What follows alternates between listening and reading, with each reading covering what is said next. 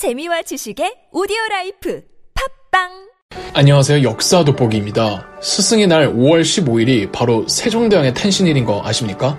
세종대왕이야말로 우리 한국인의 스승님이라는 건데 아닌 게 아니라 세종대왕은 거의 모든 한국인들의 존경을 받는 분이시죠. 그가 창제한 한글은 세계적으로도 그 우수성을 인정받고 있으며 심지어 유네스코에서 세계적으로 문맹 퇴치에 힘쓴 사람에게 주는 상 이름이 King 세종 Prize, 즉 세종대왕 상이랍니다. 이 한글에 대해 여러분은 어디까지 알고 계시나요? 세종 25년이었던 1443년 세종대왕은 한글 창제를 완성했고 이후 약 3년간의 검토 작업과 준비 과정을 거쳐 1446년 훈민정음을 반포했습니다. 자음 17자, 모음 11자로 총 28개의 글자들은 사람의 음성 기관 및 발음 기관을 본떠 만들어졌죠. 한국어가 소리나는 방식과 한글이라는 글자, 그리고 음성 기관이 소름 돋을 정도로 일치한다는 점에서 세종은 사람의 발음 기관과 음성 기관을 파악하기 위해 사람의 몸을 해부하지 않았을까 추론됩니다. 그렇지 않고서야 그렇게 정확하게 한국어의 발음과 음성 구조를 알 수가 없다네요.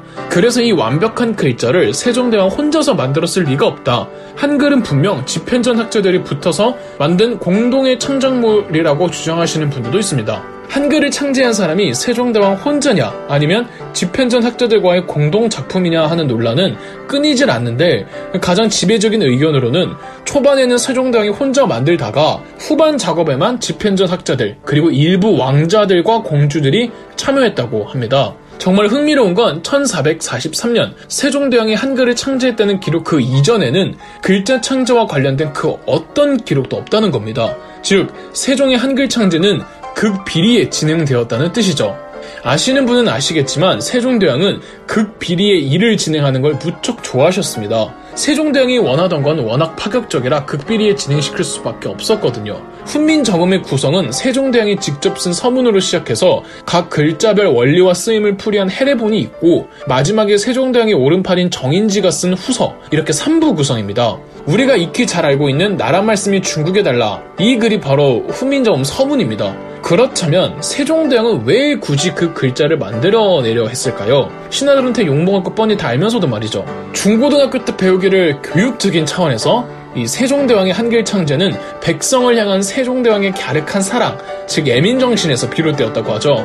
음, 그래요. 뭐, 그럴 수 있어요. 아니라고는 말 못하겠습니다. 다만, 이 위대하고 과학적인 한글이 창제된 맥락에는 조금 더 심오하고 철학적인 이유가 있습니다. 세종대왕과 이 한글은 비단 역사학만의 전유물이 아닙니다. 국어학, 언어학, 철학, 윤리학, 정치학, 음성학 등 거의 모든 학문에 걸쳐 있는 연구 대상이며 사실 세종대왕의 한글 창제 이유는 각 분야별로 다 자기 학문에 맞게 설명을 하고 있어서 정답이 있는 게 아니면 혹은 전부 다 정답이 될 수도 있겠죠. 일단 국어학에서 보는 한글 창제 이유입니다. 국어학에서 보는 한글 창제 이유는 단순합니다. 한자는 중국어를 위한 글자인데 한국어를 중국 글자로 표기하니까 당연히 이질적이고 불편한 점이 한두 가지가 아니기 때문이라는 겁니다. 우리가 다 알고 있지만 너무 자연스러워서 까먹는 사실이 한자는 중국어를 위한 글자이지 한국어나 일본어를 위한 글자가 아닙니다. 다만 글자가 없던 시절엔 글자가 필요하긴 했으니 중국 글자를 빌려다가 썼는데 한국어와 중국어가 엄연히 문법부터가 다른데 한국어와 중국 글자를 억지로 껴맞추다 보면은 당연히 불편하겠죠. 한국어에 맞추어진 글자가 있으면 국가 행정 시스템도 분명히 체계를 갖추게 될 거고요. 그러나 이미 한자는 너무 오랫동안 국가의 공식 글자였기 때문에 한자를 안 쓴다는 건 말이 안 돼요. 그래서 국어학에서 말하는 세종대왕이 한글을 창제한 이유란 원활한 국가 행정 운영을 위해 한자의 더 정확한 발음을 알기 위함이었다고 합니다. 예를 들어 이 한자, 이 한자를 발음할 때 어, 한글이 만들어지기 전까지는 중, 둥, 중, 둥, 중 등 발음하는 사람 마음이었던 겁니다. 통일이 되어 있지 않았어요. 그런데 세종이 한글을 만들어 한자 음을 한글로 표기하면서 한자별로 정확한 발음을 공식화한 거예요. 글자의 소리와 발음을 연구하는 학문을 성운학이라고 하는데 세종대왕은 이 성운학을 통달한 성운학 천지였다고 하며 이 성운학을 바탕으로 세종대왕은 한국어를 초성, 중성, 종성으로 나눈 겁니다. 세종대왕이 한글을 만들자마자 반포를 하기도 전에 가장 먼저 한 일이 한자음을 한글로 공식화하는 일이었습니다. 다음은 역사학에서 말하는 한글 창제 이유입니다. 역사학에서는 한글이 양반들 쓰라고 세종이 만든 글자가 아니라는 점을 가장 중요하게 생각합니다. 한자가 불편해서 세종대왕은 한글을 만들었다는데 사실 양반들은 이전부터 오랫동안 한자를 공부하고 있던 터라 뭐 물론 한자가 어렵긴 해도 그렇게까지 불편함을 느끼지 않고 있었습니다. 한글은 한자처럼 어려운 글자를 익히기가 현실적으로 불가능한 문맹들을 퇴치하기 위해 제작된 글자인 겁니다.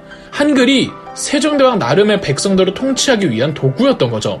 그렇다면 그 훈민의 수단으로서의 글자가 왜 하필 다른 시대도 아닌 조선 초기에 만들어질 수밖에 없었을까요? 세종대왕이 그때 태어나서? 물론 그것도 맞습니다만 더 거시적인 관점으로 해석해 보자면 이미 조선 초기 정도 되면은 어느 정도 백성들의 의식 수준이 이전보다 높아졌기 때문입니다. 지금 우리 대한민국 국민들의 의식 수준이 이 조선시대 백성들의 의식 수준과 다르듯이 조선시대 백성들도 삼국시대나 고려시대 백성들의 의식 수준과 달랐습니다. 더군다나 고려 중후반기 몽골족과의 침입을 막아내는 과정에서 민족 의식이 미친 듯이 상승을 했고 몽골과의 전쟁에서 아무것도 하지 않는 지배층을 보면서 백성들은 더더욱 의식 수준이 향상되었죠. 그러니까 조선 초지배층은 이전 시대보다 더 똑똑해진 백성들을 관리해야 했던 거고 백성들이 쉽게 익힐 수 있는 글자야말로 가장 적합한 수단이라고 세종대왕은 판단했던 거죠. 예를 들어 세종대왕이 한글을 만들고 난 뒤 한글로 작성한 삼강행실도, 연료도, 효경 등은 전부 한글을 사용해 백성들에게 유교적 도덕 원리와 질서를 주입시키려는 의도였습니다.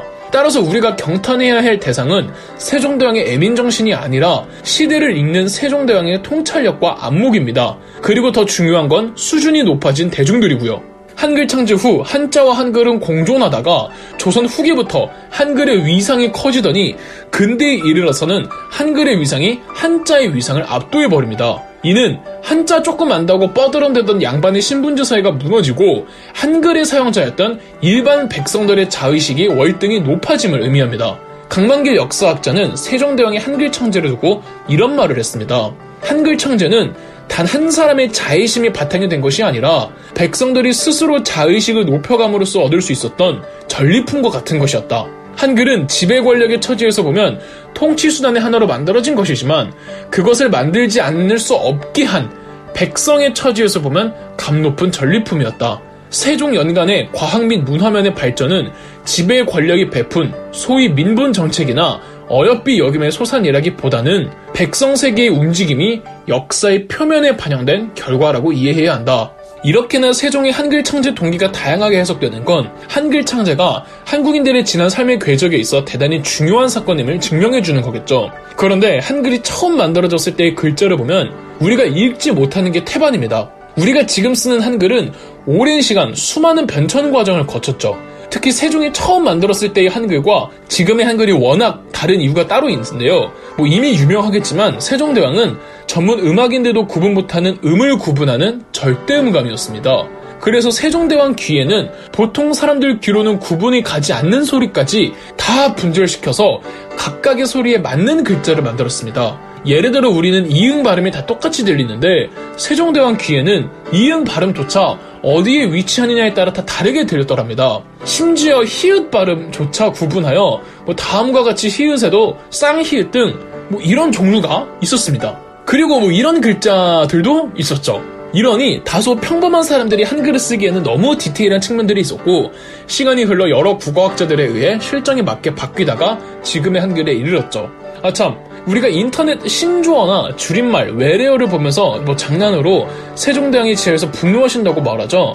그런데 신조어나 줄임말 그리고 한국어로 표기하는 외국어는 그만큼 한글이 체계적이고 어디서나 어떻게나 자유롭게 쓸 수 있다는 뜻이기 때문에 오히려 한글의 우수성을 입증하는 일입니다. 어, 세종대왕이 지하에서 흡족해 하실 일이라고요. 단 지하에서 분노하실 분은 따로 있는데 바로 구한말에서 일제강점기 사이 일제에 의해 한글이 없어질 뻔할 때에 우리나라 국어문법을 정리한 독립운동가 주시경 선생입니다. 주시경 선생에 의해 지금의 한국어와 한글 문법이 만들어졌다고 해도 과언이 아닌데 뭐 예컨대 이런 어, 글자들을 안 쓰기로 하고 된 소리를 이렇게 해서 요렇게로 바꾼 것도 주시경 선생입니다. 물론 혼자 하신 건 아니시지만요. 현대의 남한 국어와 북한 국어가 사투리만 조금 있을 뿐 의사소통에 큰 문제가 없는 이유도 남북한 국어학을 정리한 최현배와 김두공이 둘 다 주시경의 집계 제자였기 때문이죠. 예전에 국보 1호를 훈민정음으로 바꾸어야 한다는 여론이 지배적이었다는 기사를 본 적이 있습니다. 지나치게 우상화된 역사를 흠집내고 싶어하는 저조차도 이 한글 앞에서는 입을 다물게 됩니다. 끝으로 예, 지코가 노래에서 세종대왕에 관해 한 가사를 저도 똑같이 거론하면서 영상을 끝내고 싶습니다. 뿌리 깊은 역사는 우리가 버티는 힘이지. 내 자식이 글을 쓰기 시작하면 왼쪽 소매를 걷고 나서 이야기할 거야. 아빠보다 이분부터 먼저 공경하렴. 그럼 역사 돋보기였습니다. 영상 재미있으셨다면 구독과 좋아요, 알림 설정까지 해주시면 감사드리겠습니다.